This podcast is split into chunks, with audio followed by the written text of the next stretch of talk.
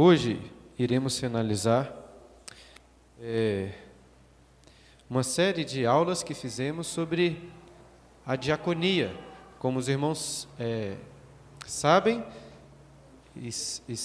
em nossa igreja faremos novas eleições para diáconos e então separamos, de acordo até com o que prescreve o nosso manual, que com pelo menos 30 dias de antecedência o pastor deve instruir a igreja sobre a eleição de oficiais, no caso nosso aqui, eleição de diáconos. E aqueles que têm acompanhado perceberam que desde o início tenho falado sobre o serviço de diaconia, no entanto, tenho mostrado como que os princípios que se aplicam aos diáconos se aplicam à igreja como todo. Tem, tem sido estudos não só para aqueles que serão diáconos, que já são diáconos, ou até para você simplesmente escolher diáconos na hora de votar, mas princípios para a sua própria vida cristã. No último domingo, estávamos meditando sobre as, as qualidades necessárias para a diaconia. Esse meu filho aí, difícil, hein? Cadê o pai dele, né? Já fiz essa piada já. Está atrasado. Estávamos estudando sobre as qualidades necessárias para os diáconos e destaquei para os irmãos que, apesar de, em certo sentido, considerarmos aquelas qualidades como extraordinárias, você lê lá em 1 Timóteo capítulo 3, Paulo descrevendo o caráter de quem é ou deve ser o diácono, são extraordinários no sentido de que apenas pela ação do Espírito Santo, sobrenatural, né, extraordinário do Espírito Santo, pode uma pessoa manifestar aquelas características, possuir aquele caráter. No entanto, são características ordinárias do cristão. Não tem nada ali de demais, assim, nossa, o diácono, como se o diácono tivesse que ser um super santo. São características básicas de um cristão.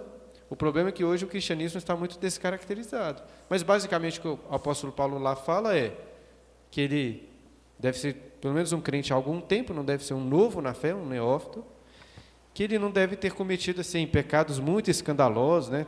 Traído a mulher, né? está em adultério, está mentindo, roubando as pessoas. E um crente sincero que em Senhor Jesus é basicamente isso. Hum, não é nada assim demais.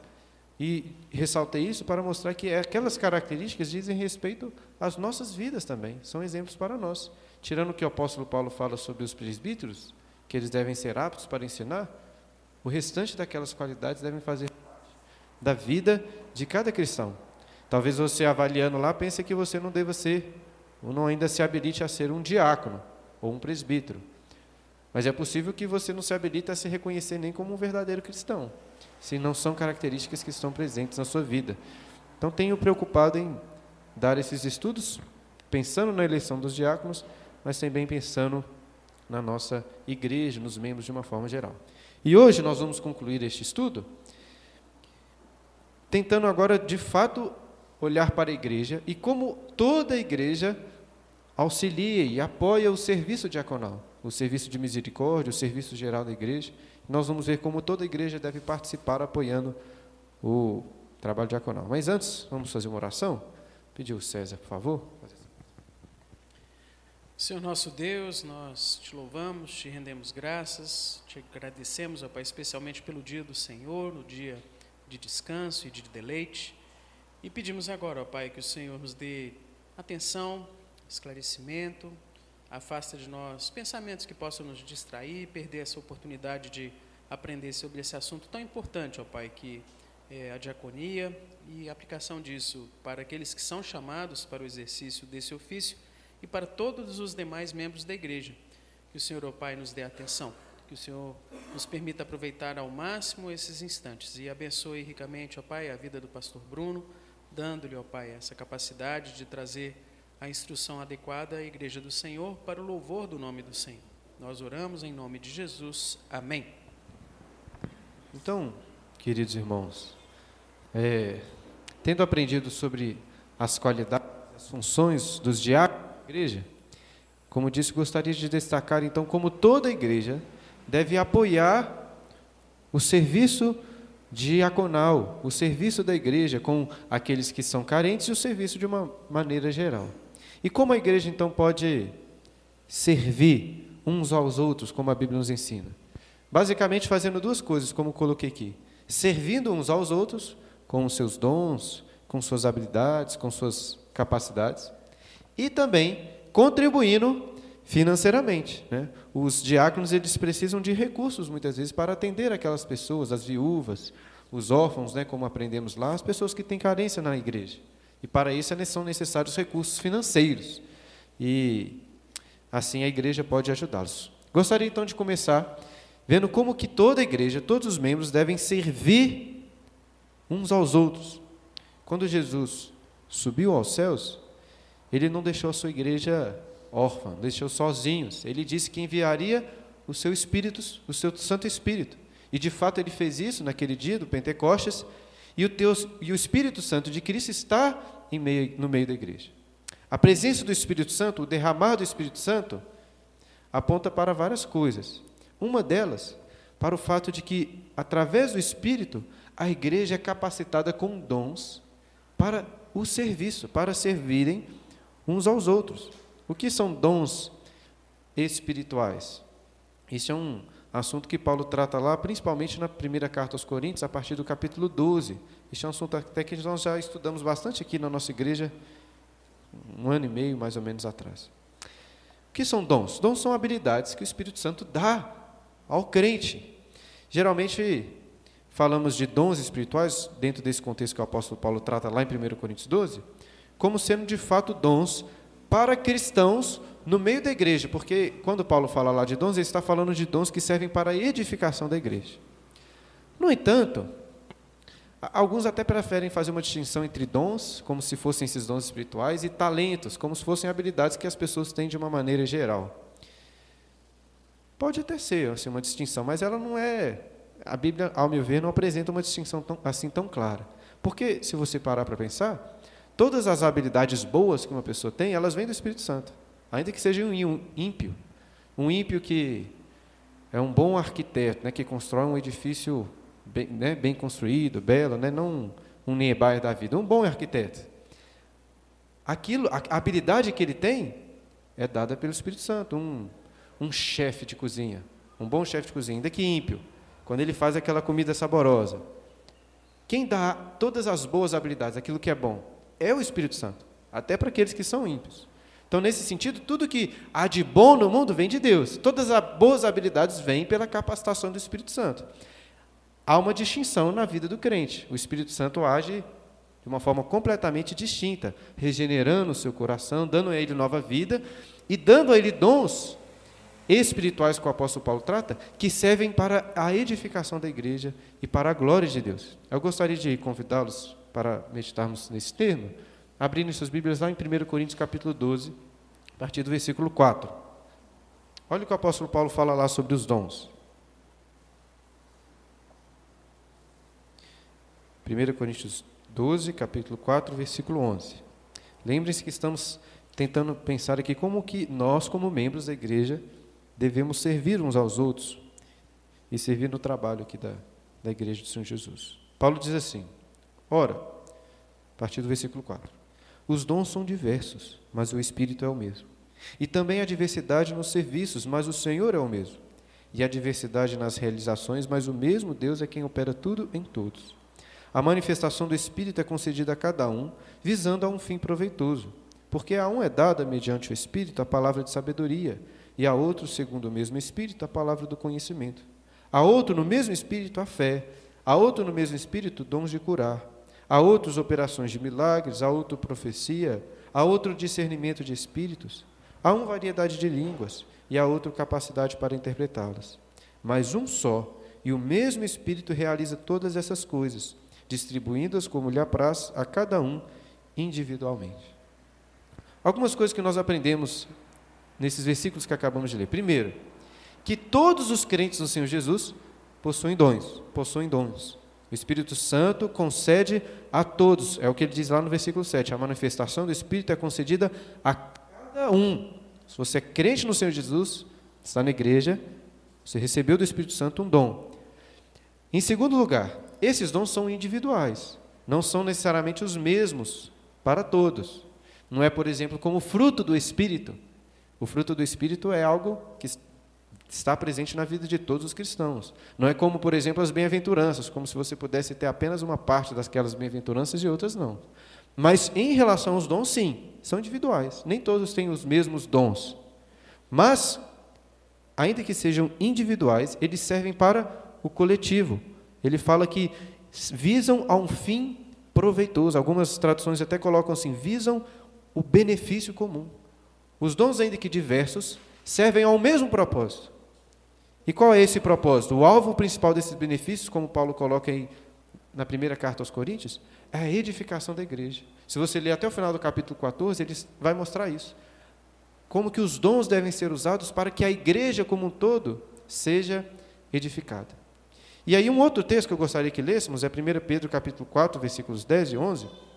Porque enquanto em 1 Coríntios Paulo está preocupado com a igreja e como os dons devem servir para a edificação da igreja, o apóstolo Pedro, nessa, na sua primeira carta, ele aponta o objetivo principal, último, pelo qual nós devemos servir uns aos outros. Ele diz assim, 1 Pedro 4, 10. Servir uns aos outros, cada um conforme o dom que recebeu, como bons despenseiros da multiforme graça de Deus. Se alguém fala, fale de acordo com os oráculos de Deus. Se alguém serve, faça-o na força que Deus supre, para que em todas as coisas seja Deus glorificado, por meio de Jesus Cristo, a quem pertence a glória e o domínio pelos séculos dos séculos. Amém. O apóstolo Pedro aí destaca então o fim principal pelo qual devemos servir uns aos outros, e na verdade o fim principal de todas as coisas, como ele diz aí no versículo 11, para que em todas as coisas seja Deus glorificado por meio de Jesus. Devemos servir uns aos outros para a edificação da igreja, mas principalmente para a glória de Deus. E um detalhe importante nesse versículo 11 é o que ele diz que o nosso serviço, o nosso trabalho, não só o trabalho dos diáconos, como de todos os que servem na igreja, nós o fazemos não pelas nossas for próprias forças. Olha o que ele diz aí: façam na força que Deus supre. Carecemos de Deus até para servi-lo. Precisamos de uma força, de uma energia que vem do próprio Deus. Devemos todos servir. Essa não é a função apenas do diácono. Você é membro da igreja do Senhor Jesus, você deve estar disposto a servi-lo. Agora, você pode pensar assim: como, como saber quais são os meus dons, né?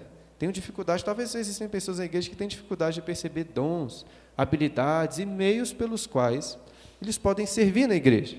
De fato, essa é uma pergunta importante, uma questão importante de ser avaliada. E não tão fácil assim de saber com precisão, é difícil de se avaliar. Meu conselho seria que, sim, você, em primeiro lugar, colocasse isso diante de Deus, orasse, pensasse, meditasse, aconselhasse com pessoas. Mas o fundamental é se envolver no meio da igreja, estar disposto a servir. Eu acho que a preocupação de saber qual é o seu dom ou quais são os seus dons não é tão fundamental assim. É importante que você esteja servindo na igreja, dispondo para o que puder fazer. À medida que você estiver servindo, é bem possível que os seus dons sejam reconhecidos por você, pela igreja. A grande questão que eu quero destacar para os irmãos é que toda igreja, não apenas os diáconos que são chamados para isso, toda igreja tem que ter esse espírito de serviço. Fazer o que for, arrumar as cadeiras, ajudar com as crianças, ajudar com o que for preciso, se dispor. É difícil para nós que às vezes estamos na liderança ter que ficar pedindo, né? às vezes a gente faz isso. Mas se disponha. Existem alguns irmãos que já me procuraram e falaram assim, Bruno, quando você precisar de alguma coisa, conte comigo, posso ajudar. É bom saber que tem alguém assim, né? Você já fica com uma carta na manga, precisando de uma necessidade, eu peço a essa pessoa, é mais fácil. Importante que os irmãos da igreja estejam dispostos a servir e a servir com tudo o que tem. Recebemos de Deus, tenho, tenho ressaltado muito isso aqui na igreja recentemente, falado muito sobre recompensas, parecendo um teólogo da prosperidade, né? Mas é um é uma teologia da prosperidade bíblica, porque a Bíblia de fato nos fala que quanto mais nós servirmos a Deus, praticarmos boas obras, nós seremos recompensados. Jesus vai nos recompensar, ele disse isso, quando você desse água de beber a um desses meus pequeninos irmãos, né? água quando eu tive sede, é, comida quando eu tive fome, vestes quando eu estava nu, estávamos revindo a Ele mesmo e seremos no final recompensados. Sabe que você vai ser muito recompensado por Deus pelo seu serviço. Talvez as pessoas vão Os homens, né, pode ser que não percebam tanto. As pessoas percebem mais quem está à frente, né, o pastor, os presbíteros. Mas como Deus recompensa aqueles que servem a igreja em todas as suas áreas e devem servir, como diz, com tudo que tem. Nós temos que ter um entendimento, irmãos, que tudo que é nosso, na verdade, não é nosso, não é propriamente nosso. Tudo vem de Deus. A nossa vida é dele, o nosso tempo é dele, o nosso carro é dele, a nossa casa é de Jesus. Tudo é do Senhor Jesus. Né? O seu carro, se você tem, você deve usá-lo para a glória do Senhor Jesus, para o seu conforto, para a sua família, mas para a igreja também. O Israel estava falando aqui que, que eles tinham que pegar ônibus né, para o pastor Oreb dar carona para as pessoas com o carro dele. Achei muito legal quando ele falou isso. Né? Sobrava para, os filhos terem que ir de ônibus para a igreja, para o pastor poder dar carona para os outros. Né? Às vezes, até o seu carro você abre mão dele, no caso dos filhos, para que outras pessoas possam ser servidas assim. Devemos ter esse espírito de serviço no meio da igreja. E quando falo que nós devemos contribuir com tudo que nós temos, obviamente estou incluindo aí com os nossos recursos financeiros. É difícil, né, pastor, falar sobre dinheiro, mas pelo menos, olha só, os irmãos percebem que estou falando sobre esse assunto num domingo que está de feriado, né, de carnaval. Não é uma estratégia de querer arrecadar mais, né? Não pensei, na verdade, não pensei nisso, mas percebam que né, a igreja um pouco mais vazia, né? Talvez você poderia ter pensado assim, é melhor falar sobre contribuições, escolher um dia que a igreja está cheia, né, para aumentar as arrecadações. Mas, obviamente, não é esse o meu objetivo, né, irmãos? Contudo, eu entendo a dificuldade de falar sobre dinheiro no contexto em que vivemos, né? Não é fácil. No entanto, a Bíblia fala sobre isso. O apóstolo Paulo nos ensina, o Senhor Jesus também nos ensinou alguns princípios. Eu gostaria que nós nos atentássemos a este assunto agora, que é um assunto muito importante. E para isso eu gostaria de, de convidá-los a abrir lá em 2 Coríntios, capítulo 8, que é um texto que Paulo trata sobre esse assunto. Devemos contribuir com nossos recursos financeiros. E aí eu até aqui, nós vamos lendo esses versículos, se você puder, deixe a sua Bíblia aberta aí. E à medida que formos lendo esses versículos, vou destacando alguns princípios sobre a contribuição financeira. Você aprender aí quanto que você tem que dar para o pastor, dar para a igreja, contribuir, presentes que você vai comprar para o pastor, é sobre isso que você vai aprender aí, mais ou menos. 2 Coríntios. Nós até estudamos aqui na igreja, primeira carta aos Coríntios, e lá no finalzinho, capítulo 16, falamos um pouco sobre isso. A igreja de Corinto era uma igreja difícil, muitos problemas. Dentre os problemas que tinham, parece que esse começou a ser um problema. É, a necessidade deles serem mais graciosos, generosos em suas contribuições. Pelo contexto, a gente vê isso aí, parece até que eles, em um primeiro momento, estavam muito dispostos a ajudar, mas por algum motivo eles estavam parando com as suas contribuições para aquelas pessoas que precisavam. E Paulo escreve então esses versículos orientando a eles sobre como devem ser essas contribuições. E come, ele começa dizendo aí, olha só, no versículo 1. Também, irmãos, vos fazemos conhecer a graça de Deus concedida às igrejas da Macedônia. A partir do versículo 2, ele vai falar que graça é essa que foi concedida à Macedônia, às igrejas da Macedônia. Qual graça é essa? A graça contribuir. E este é um primeiro aspecto que eu gostaria de destacar para os irmãos. Contribuir financeiramente é uma responsabilidade, é um compromisso que nós fazemos como membros? É. Mas, acima de tudo, é uma graça, é um privilégio que Deus nos dá. Pensa só. Deus, num estalar de dedos, poderia suprir todas as necessidades das igrejas da Judéia para a qual essas ofertas estavam sendo oferecidas. Ele não precisa do nosso dinheiro, ele não precisa do seu dinheiro. Mas Ele nos dá o privilégio, é uma coisa boa você poder participar. Porque mesmo Deus não precisando, Ele escolhe, Ele decidiu nos usar como meios para participarmos dessa graça. Por isso que o apóstolo Paulo fala que é uma graça que foi dada a eles de poderem contribuir. Aí você pode pensar assim, ah, mas a igreja, nas, aquelas igrejas da Macedônia, tinham que ajudar mesmo, devia ser uma igreja, igrejas muito ricas, né? sobrando dinheiro, etc. Então, tinham que ajudar os outros mesmos.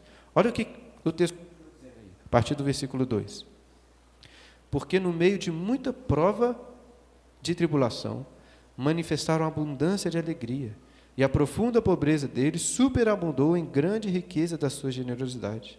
porque eles testemunho eu, na medida de suas posses, e mesmo acima delas, se mostraram voluntários, pedindo-nos com muitos rogos a graça de participarem da assistência dos santos.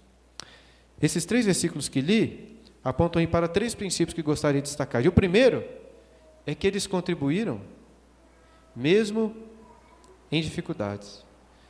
Mesmo que você tenha muito pouco, mesmo que você seja como aquela viúva sobre a qual o Senhor Jesus fala, né? Que contribuiu ali com duas moedas, tudo que tinha, mesmo com pouco. Vocês podem, é, é, aquelas pessoas podiam contribuir, nós podemos contribuir. E, aí, e olha como que o apóstolo Paulo fala. Pelo jeito que ele fala aí no versículo, no versículo 3, no versículo 4, olha o que, que ele diz. Pedindo-nos com muitos rogos. Parece que o apóstolo Paulo fala assim, não, meus irmãos. As igrejas estão ajudando, estão ofertando, mas vocês já têm as suas dificuldades. Não precisam se preocupar, né? Com, tem outras pessoas para oferecer. Acho que Paulo tentou arguir com eles, falando assim: olha, tá bom, né? Não precisa. Mas eles falam assim: não, eu quero. Eu sei que nós estamos passando por dificuldades, mas nós rogamos, queremos participar.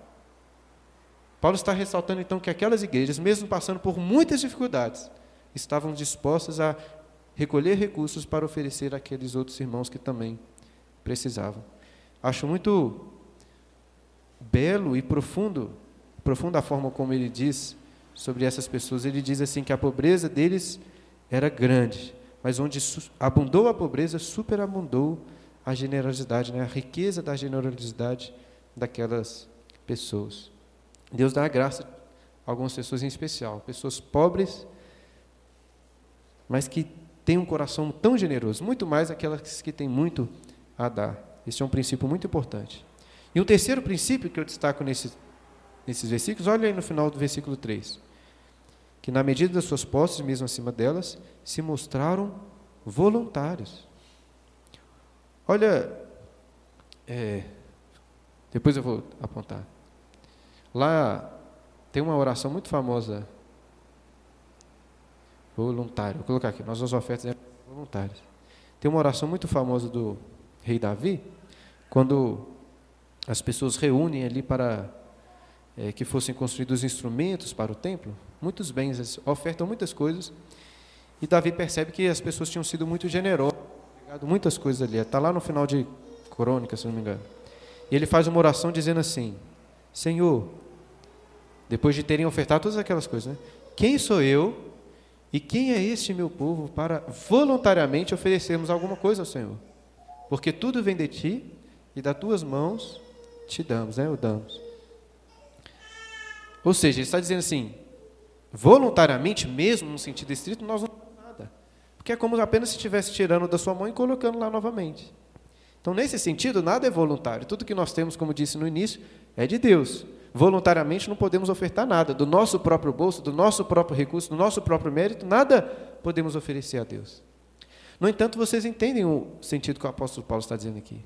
O sentido que naquilo que Deus tem colocado na sua vida, como mordomo, não é papel da igreja, do pastor, ficar cobrando, exigindo, constrangendo, sabe, muitas vezes utilizando estratégias emocionais, que nós, infelizmente, conhecemos bem aí no meio evangélico, para que as pessoas possam contribuir, né? exagerando, inventando doutrinas que não tem nada a ver com a palavra de Deus. Dizendo, por exemplo, que você não deve dar o dízimo de quanto você ganha, mas o dízimo de quanto você quer ganhar. Então, se você quer ganhar aí 10 mil reais, 20 mil, você tem que dar o dízimo, não do que você tem, mas do que você quer, que aí Deus vai te abençoar.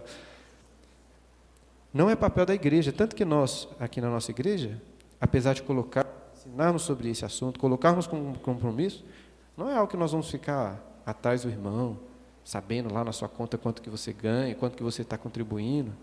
É claro que o tesoureiro, é, às vezes os diáconos, eles têm acesso a algumas informações, mas não é algo que eles prestam relatório, né? não tem um, um controle lá de quantos, quanto que as pessoas estão ofertando. É um compromisso. Você não está ofertando, problema seu com Deus. É um pecado. Mas nós não vamos ficar exigindo, cobrando, nesse sentido, sabe? Constrangendo as pessoas. Deve ser algo feito por voluntariedade, com alegria, ainda que seja também um compromisso que vocês assumam. Não é voluntário, mas se você não fizer, está pecando. Mas aí vai ser você com Deus, né? A igreja não vai ficar te cobrando isso aí, não. É claro que se você virar e falar assim, não vou contribuir, aí sim, aí pode ser que a igreja, a igreja te discipline, né? Enfim, vamos continuar. Um quarto princípio que eu percebo, olha aí no versículo 2 também. Ele diz assim: Porque no meio de muita prova de tribulação manifestaram abundância de alegria. Relacionado a esse privilégio e ser de forma voluntária, nós devemos contribuir com alegria. Isso significa que se você vem aqui é, ao gasofilácio, deixar a sua oferta, mas aquilo está pesando no seu coração, está fazendo errado. Você deve ter alegria, entendendo de fato é um privilégio de Deus. Lá no capítulo 9, versículo 7, ele diz assim: Cada um contribua segundo o que tiver proposto no coração, não com tristeza ou por necessidade, porque Deus ama quem dá com alegria. Você não pode dar com tristeza. Eu lembro uma vez que estava estudando isso que a Clara comentou comigo, ela estava lendo o livro de Deuteronômio, e disse que lá em Deuteronômio, uma das leis relacionadas ao dízimo, obrigava que as pessoas não poderiam dizimar em luto. Enlutadas, elas não poderiam, quando alguém morresse da família, elas não poderiam dizimar com aquele sentimento assim, né, de tristeza e tal. Deveriam sempre dizimar com, com alegria, sem pesar no coração. E é assim que devemos fazer também. Continuando aí, ó, deixa sua Bíblia aberta. Versículo 5. E não somente fizeram como nós esperávamos, mas também deram-se a si mesmos, primeiro ao Senhor, depois a nós, pela vontade de Deus. Este é um quinto princípio que eu gostaria de destacar. Que nós entregamos ao Senhor não apenas os nossos recursos, mas como, como estávamos falando antes aqui, a nossa vida. Devemos entregar as nossas próprias vidas. Por isso que Paulo diz aí, eles entregaram a si mesmos, não apenas os seus recursos, mas a vida deles foi entregue para que eles pudessem se dispor ao serviço da igreja. Continuando, versículo 6. O que nos levou a recomendar a Tito, que como começou, assim também complete essa graça entre vós. Essa é uma é um princípio importante também. O apóstolo Paulo está falando de Tito, alguém recomendando Tito que seria uma pessoa que ficaria responsável por levar essas ofertas. A partir do versículo 16, depois se você, se você ver aí, até o versículo 24, o apóstolo Paulo está falando de Tito e um outro irmão que eram confiáveis. E esse é um, um ponto que já destaquei das últimas vezes. Que os recursos financeiros, posso até colocar aqui, né, devem ter transparência. Devem ter transparência, mas devem também ser é, geridos por pessoas de confiança. A igreja tem esse papel. Nós até eu reconheço isso. Nós temos, com o começo da igreja, a gente tá, tem que a, a fazer isso com mais, mais, mais, zelo, exatamente. Até conversei com o Marcos essa semana, ele fez um, um relatório lá, ele não veio hoje, ele imprimiu uma, uma, uma planilha que os irmãos podem ver, né, todo o orçamento do ano passado, o que orçamento assim, né, o que foi gasto ano passado, com o que foi gasto, etc. Muito importante que a gente tenha essa transparência. Inclusive, como eu mandei para os irmãos, nós marcamos uma reunião ordinária do, da igreja, porque todo ano, a assembleia, né? Todo ano a igreja tem que participar dessa assembleia para tomar conhecimento daquilo que a igreja tem gasto, daquilo que a igreja se propôs, ao, se propôs né, como orçamento para gastar, averiguar, ter uma comissão de exame de contas que verifique mesmo, né, recibo por recibo, se está de acordo. Devem ser por pessoas de confiança. E nós não podemos né, é, colocar isso na mão de qualquer um. Mas, por outro lado, também devemos fazer isso com transparência. Paulo estava pedindo recursos àqueles irmãos, mas estava falando assim: olha, quem vai tra tratar disso são pessoas confiáveis. Fiquem tranquilos, nada, eles não vão desviar esses recursos aí. E é uma função da nossa igreja também em relação a este, este assunto. Em sétimo lugar, olha aí no versículo 7, um sétimo princípio, esse princípio mais importante. Como, porém, em tudo manifestais superabundância, tanto na fé e na palavra, como no saber, e em todo cuidado e em nosso amor para convosco. Assim também abundeis nessa graça. Paulo está dizendo que essa graça você deve ser abundante nela. Isso significa que você deve contribuir com muito, com liberalidade. Eu falo que é o mais importante, um tom relativamente jocoso, mas é verdade. Olha o que, se você puder, olha o que ele fala no capítulo seguinte, lá no versículo 13, capítulo 9, versículo 13. 9, 13. Visto como, na prova dessa ministração, glorificam a Deus pela obediência da vossa confissão quanto ao Evangelho de Cristo e pela liberalidade com que contribuís para eles e para todos. Então, irmãos, um sétimo princípio que eu gostaria de destacar é que as suas contribuições devem ser com liberalidade. O que isso significa na prática? Não significa na prática que não deve ser uma coisa muito contadinha, assim, muito certinha, como se você separa os recursos que você precisa para pagar as suas contas, e então o que sobrar, o que der, você vai deixar. É muito importante esse princípio para nós, porque muitas vezes somos egoístas em, nossos, em nossas contribuições, sendo que a Bíblia nos ensina a sermos generosos, a sermos assim, até sacrificiais.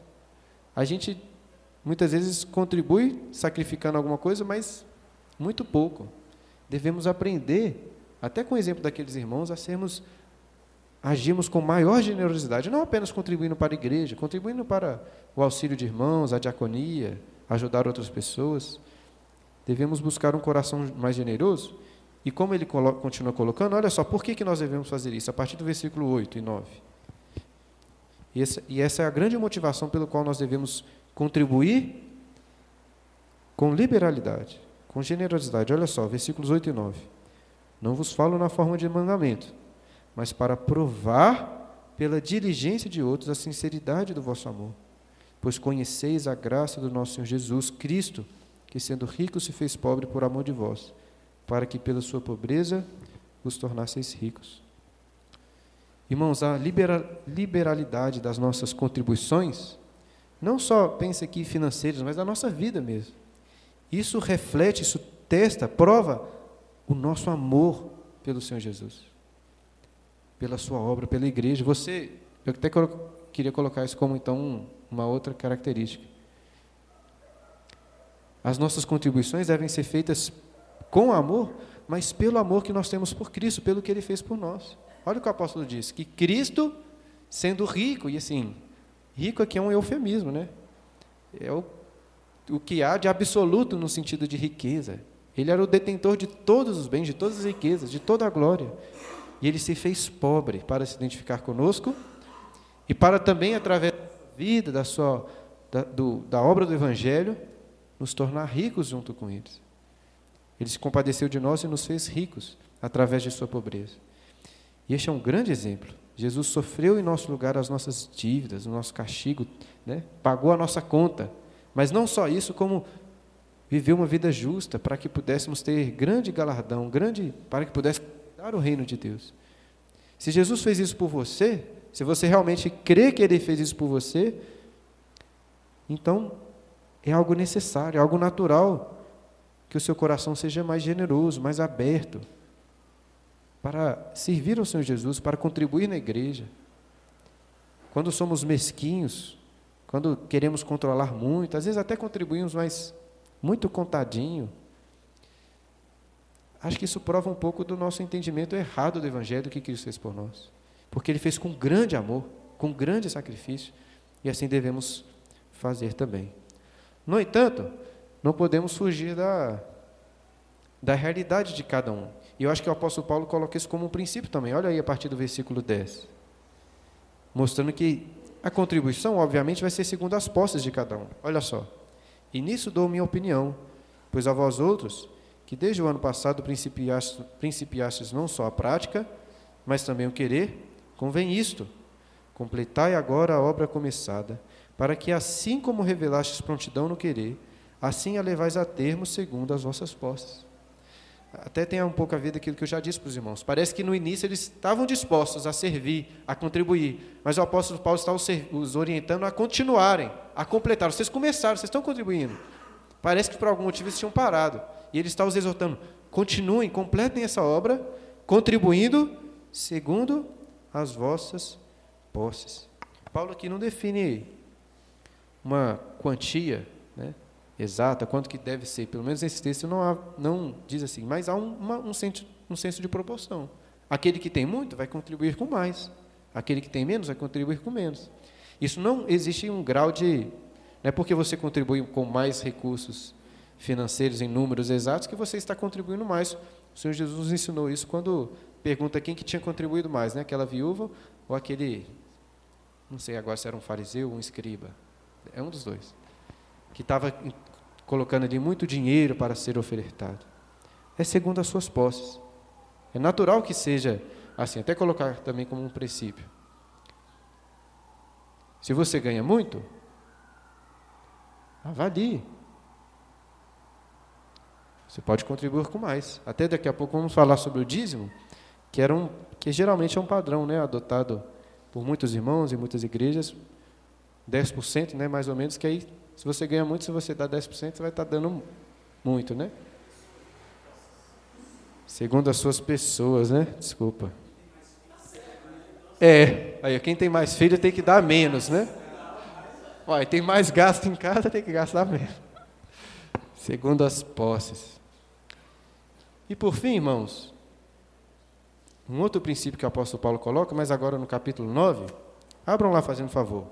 9, versículos 6 e 10. Alguém leia, por favor. 2 Coríntios aí, 9, 6 e 10.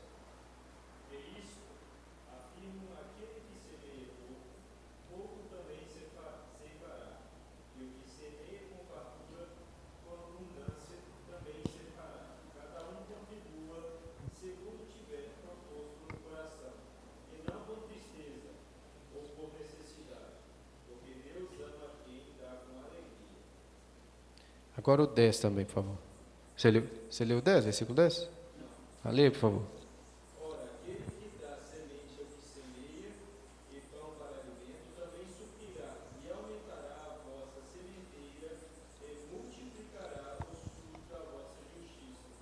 Eu já falei um pouco sobre este princípio bíblico das recompensas. Tenho ressaltado isso com os irmãos. A Bíblia nos ensina, sim, a buscarmos recompensas da parte do Senhor.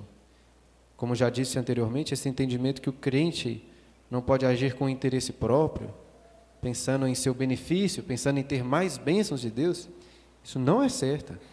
A teologia da prosperidade erra, não por falar que se servirmos seremos recompensados, porque a Bíblia nos ensina que seremos sim recompensados. Eles erram porque a mente deles é uma, uma visão terrena, recompensas apenas terrenas.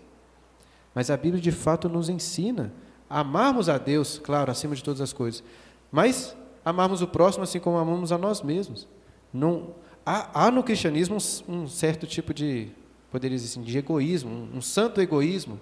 Você pensar em você mesmo, em suas ações, no sentido assim, vou servir, vou contribuir e vou receber de Deus bênçãos. Isso se diz respeito também aos bens materiais. Sabe que quanto mais você contribuir para a obra do Senhor, mais o Senhor vai te abençoar.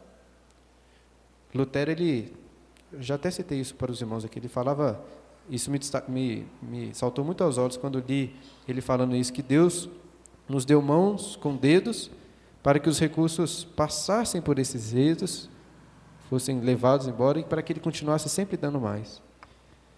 E Lutero, na sua biografia, né, isso é relatado, ele ganhou muitos recursos com seus livros, com seus trabalhos e morreu quando ele estava para morrer, morreu com quase nada, porque de fato era, tinha um coração muito generoso, né? Sua casa estava sempre recebendo muitas pessoas para para se alimentarem, para se abrigarem ali. Era uma pessoa muito generosa que Deus de fato abençoou. Ele chega a dizer assim, ó, não importa o que uma pessoa dê, Deus irá reembolsá-la. Parece coisa do Edir Macedo, né? Mas isso é bíblico, meus irmãos. Deus vai nos recompensar. Agora, temos que nos alertar a algo que também Lutero disse.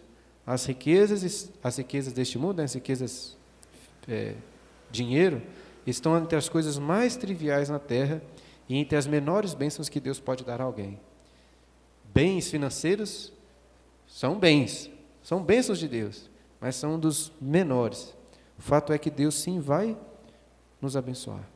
Então contribua com liberalidade, sabendo que Ele vai te recompensar.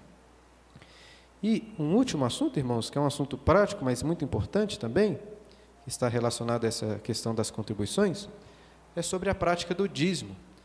É, não sei se você já percebeu, aqui na nossa igreja, quando os diáconos vão falar sobre as ofertas, não há esse direcionamento, como se você tivesse uma obrigação de contribuir com 10%, com dízimo.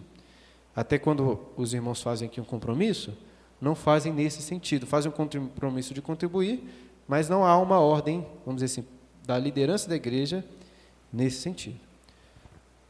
No entanto, esse é um entendimento mais comum dentro da igreja presbiteriana no Brasil. Né? Existem muitas igrejas que ensinam e prescrevem que esta é a regra. Inclusive, existem irmãos da nossa igreja que entendem, sim, muitos irmãos que praticam isso, que né, têm esse entendimento, mas no conselho nós decidimos que não seria assim. Por um lado, deixa eu tentar explicar os dois lados aqui. Este é um assunto que eu posso explicar os dois lados, né? Esse é um, um bom, porque é um ponto de, de pacífica divisão, vamos dizer assim, no meio da igreja. Aqueles que entendem que a nossa contribuição deve ser pelo menos o dízimo, entendem por dois motivos. Primeiro motivo. A prática do dízimo, o que é o dízimo? Né? Você dar 10%. Dízimo é a décima parte. Então, você, de tudo que você ganha, tirar a décima parte para entregar à igreja, etc. Primeiro motivo seria porque essa é uma prática antes da lei de Moisés. Uma prática anterior né, a Moisés, porque nós vemos tanto Abraão como Jacó ofertando o dízimo. Este é um princípio hermenêutico mostrando que esta prática do dízimo, então, ela não é uma, uma prática apenas cerimonial, daquele contexto do povo ali, na lei de Moisés, então, que é um princípio desde a criação, desde o início, vamos dizer assim, que você vai contribuir a Deus, você vai contribuir com o dízimo. É uma regra né, bíblica nesse sentido. Em segundo lugar, vão, usar, vão levantar, né, levantam aquele texto em que Jesus fala sobre a contribuição dos fariseus, ou, na verdade, a, um erro na contribuição deles, porque eles contribuíam, fala lá, vocês contribuem com cominho, umas coisas lá, com o dízimo da hortelã, mas têm desprezado as outras coisas. Aí o que, que o Senhor Jesus diz? Não é para vocês deixarem de dar o dízimo, é para vocês não desprezarem esses outros erros e também darem o dízimo. Por que usam esse versículo? Para mostrar, está vendo? Olha só, o Senhor Jesus está confirmando aí, né, no Novo Testamento, a prática do dízimo. Contribui então com 10% aqui do que você ganha. Esse é um entendimento. Eu, particularmente, respeito muito, né? cresci aprendendo assim. No entanto, é, fazendo as devidas ressalvas, eu tenho dificuldades em perceber como sendo um entendimento bíblico mesmo. Assim, não é a, a minha opinião sobre como a Bíblia é melhor interpretada em relação ao assunto. Por quê? Em primeiro lugar, porque, ao meu ver, nem tudo que acontecia antes da lei de Moisés serve necessariamente para nós como um princípio mesmo de regra, né? Eu até vejo validade nesse argumento, mas não acho que é algo definitivo. O argumento em relação ao Senhor Jesus, eu acho ele equivocado. Por quê? Porque o Senhor Jesus, no seu ministério, ele estava ainda por instituir a nova aliança. Não havia sido instituída ainda. Tanto que o Senhor Jesus foi circuncidado, tanto que quando ele foi, eh, foi apresentado no templo, né, foi feita uma oferta lá de duas pombinhas, né, nós percebemos claramente durante o seu ministério que aquelas práticas, vamos dizer assim, cerimoniais, né, que temos aprendido aqui, eram presentes ainda. Não é porque ele falou que eles deviam dar o dízimo que nós, como cristãos agora da nova aliança, devemos dar também. Tendo isso em vista, qual o, o que, que eu vejo na, nas Escrituras? Que esse entendimento em relação ao dízimo, até no Antigo Testamento não era assim. Esse é o meu, pelo menos para mim, é o maior, o maior ponto que me leva a não acreditar que mínimo é o 10%. Por quê?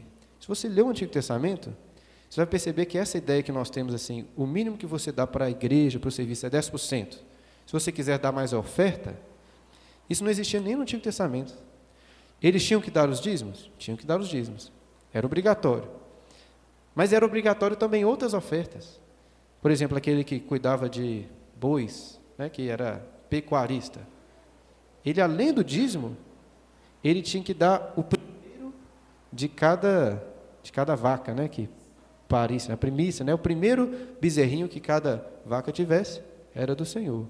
Isso além do que ele já tinha de dar como contribuições. Existem outras contribuições, ofertas que eram obrigatórias também, que acrescentavam. Se você fizer, talvez fizer um cálculo, vai ver que o que eles tinham como obrigação mínima é muito mais que 10%, talvez até mais do que 20% de toda a renda dele.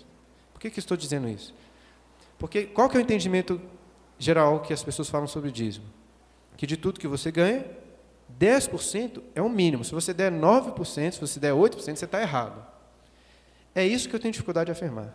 Eu não tenho problema nenhum em ensinar, irmãos, ó, 10% é uma quantia razoável, eu até acho que é mesmo. Me faz muito sentido. Acho que a gente pode até usar esses textos bíblicos para entender que há um princípio aí. Mas eu teria dificuldade de falar que a pessoa, 7%, estaria errada. E às vezes é o que se passa. Como o mínimo é o dízimo, se você der menos, você está pecando.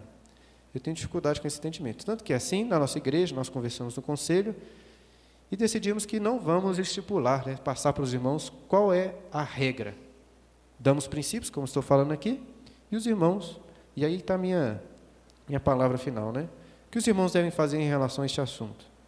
Sentar, orar, avaliar os seus próprios corações e se dispor com liberalidade, com amor sacrificial abnegado, a contribuir. Quanto que você vai contribuir?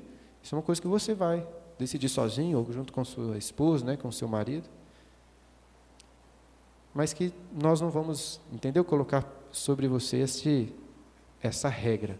Pelo menos não é assim na nossa, na nossa igreja aqui. Apenas os princípios. Os princípios colocamos para os irmãos. Então, este é o conselho né, que eu gostaria de encerrar com ele e pedindo, irmãos, que Deus nos abençoe. Estamos estudando aqui sobre diaconia e desde que comecei a estudar este assunto, tenho sido muito exortado a ter um coração mais generoso, não apenas para contribuir financeiramente, mas disposto a servir. Às vezes você pensa que, ah, o pastor, né, você já está trabalhando para a igreja, de fato eu tenho que trabalhar quantitativamente mais que os irmãos aí, né, porque meu trabalho integral é para o serviço da igreja. Mas mesmo assim, Quantas vezes eu falo com a Clara, assim, não, Clara, que preguiça de fazer isso, fazer aquilo outro. Por exemplo, estava comentando ela ontem. Eu, eu não gosto muito de ir pregar em outros lugares, outras igrejas. Ontem mesmo de manhã a gente foi pregar num acampamento, foi pregar num acampamento de jovens. Não é coisa que eu mais. Fala, se um, quando um pastor diga assim, ah, Bruno, você pode pregar lá e tal, eu já fico assim, beleza, eu vou, acho, eu vou, nunca, eu não fico demonstrando, né? Mas não é uma coisa que me dá o maior interesse de todos, não. Eu sou meio caseiro, eu gosto de pregar aqui na igreja, ficar aqui na igreja. Até quando dá para não pregar aqui na igreja, acho bom, né? Colocar o César para pregar, etc. É. Mas assim, eu comentei com a Clara antes, assim, Clara, que depois né, a gente percebe que foi bom, foi bom ter ido lá, né? Apesar de, de quem eu sou, eu creio que posso, posso ter ajudado, né? É bom quando passou de fora, vai lá e tal. Enfim, eu tenho que trabalhar isso no meu coração também, né? Ser generoso. E isso se aplica não só ao pastor, como a todos. E que Deus os abençoe, então. Não só na escolha dos diáconos, mas no seu, na sua própria vida de diaconia. Como disse, diaconia significa isso, né? Serviço, aquele que serve. Que você se dispõe a servir com tudo que você tem, inclusive os seus bens, né? Para o sustento da igreja aí, para pagar dobrados honorários ao bispo. Já ensinei isso para os irmãos, né? Apóstolo Paulo que disse. Então, é isso aí mesmo. E atender às necessidades da igreja, né? Irmãos, é isso aí. Nós vamos, eu vou abrir aqui para as perguntas. Só antes de abrir para as perguntas, um esclarecimento sobre como que vai acontecer, né? Como disse os irmãos, é, o Gibran até estava colocando uns papelzinhos ali. Ele tentou fazer uma caixa, só que ficou horrível a caixa que ele fez. Aí eu falei para o pessoal colocar no gasofilácio aqui mesmo, né? Pode ser aí, porque como os diáconos depois recolhem, eles recolhem e passam para nós. Se quiser fazer uma indicação, né, depois de, dessa avaliação que nós fizemos aqui, você indica o nome da pessoa e você assina o seu nome. É, existem irmãos que estão frequentando a nossa igreja que ainda não se tornaram membros, que estão a se tornar, né? A eleição é, é necessário que você seja membro, pra, tanto para votar, como para indicar, como para ser um candidato. É, então, se você é membro da nossa igreja, você pode indicar o nome para alguém ser diácono. Alguém que não é, obviamente. Né? Porque quem já é, importante esclarecimento, a minha mãe estava me alertando para isso. É que a gente cresce na igreja presbiteriana e acha que todo mundo sabe, né? mas nem todo mundo sabe. Na igreja presbiteriana funciona por mandatos. os oficiais que são eleitos, eles são eleitos por cinco anos, tanto os diáconos como os presbíteros. É, então, os diáconos que foram eleitos ano passado, passado, né? Ano retrasado, né? É em novembro do ano retrasado.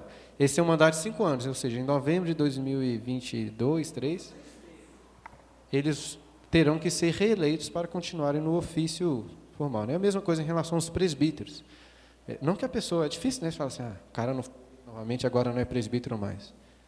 Mas é porque aí a igreja vai entender que é o momento dele dar uma folga, né? Não deixa de ser presbítero não, mas ele não participa do conselho da igreja. Então, enfim, vamos encerrar, irmãos. O João vai fazer uma oração aqui. Desculpem, passou um pouquinho do tempo. Deus Santo, nós te louvamos, ó Pai amado, eh, pela tua palavra que nos orienta, que nos esclarece essas questões. E pedimos a Deus amado que todos esses princípios bíblicos que foram ensinados aqui hoje, nós possamos de fato aprendê-los e vivê-los, ó Deus. Que nós possamos é, em oração, em atitude de oração, buscar o Senhor para saber se aquilo que temos feito, temos feito da forma correta, porque podemos a Deus fazer até de forma regular, mas o, o nosso espírito, a Deus, na contribuição pode estar diferente daquilo que o Senhor espera. Então pedimos eh, que o Senhor possa mudar a forma com que nós contribuímos, para que possamos fazer de forma bíblica e que possamos também ter esse, esse coração com liberalidade, e alegria, que o Senhor possa fazer com que seja um momento importante, ó Deus, que também nós possamos usar esse momento como um instrumento para ensino aos nossos filhos, que eles vejam que nós estamos contribuindo com alegria e que o Senhor também, ó Deus, possa dar ao conselho da igreja, ao tesoureiro e à junta diaconal a responsabilidade de administrar bem esses recursos não de uma forma que a sociedade aprova, nem que os membros aprovam, mas a forma com que a tua palavra nos orienta. Nós oramos pedindo que o Senhor nos guarde no dia do Senhor e que possamos todos, ó Deus, estarmos juntos aqui mais tarde no culto público que faremos ao Senhor. Essa é a oração que fazemos em nome de Jesus.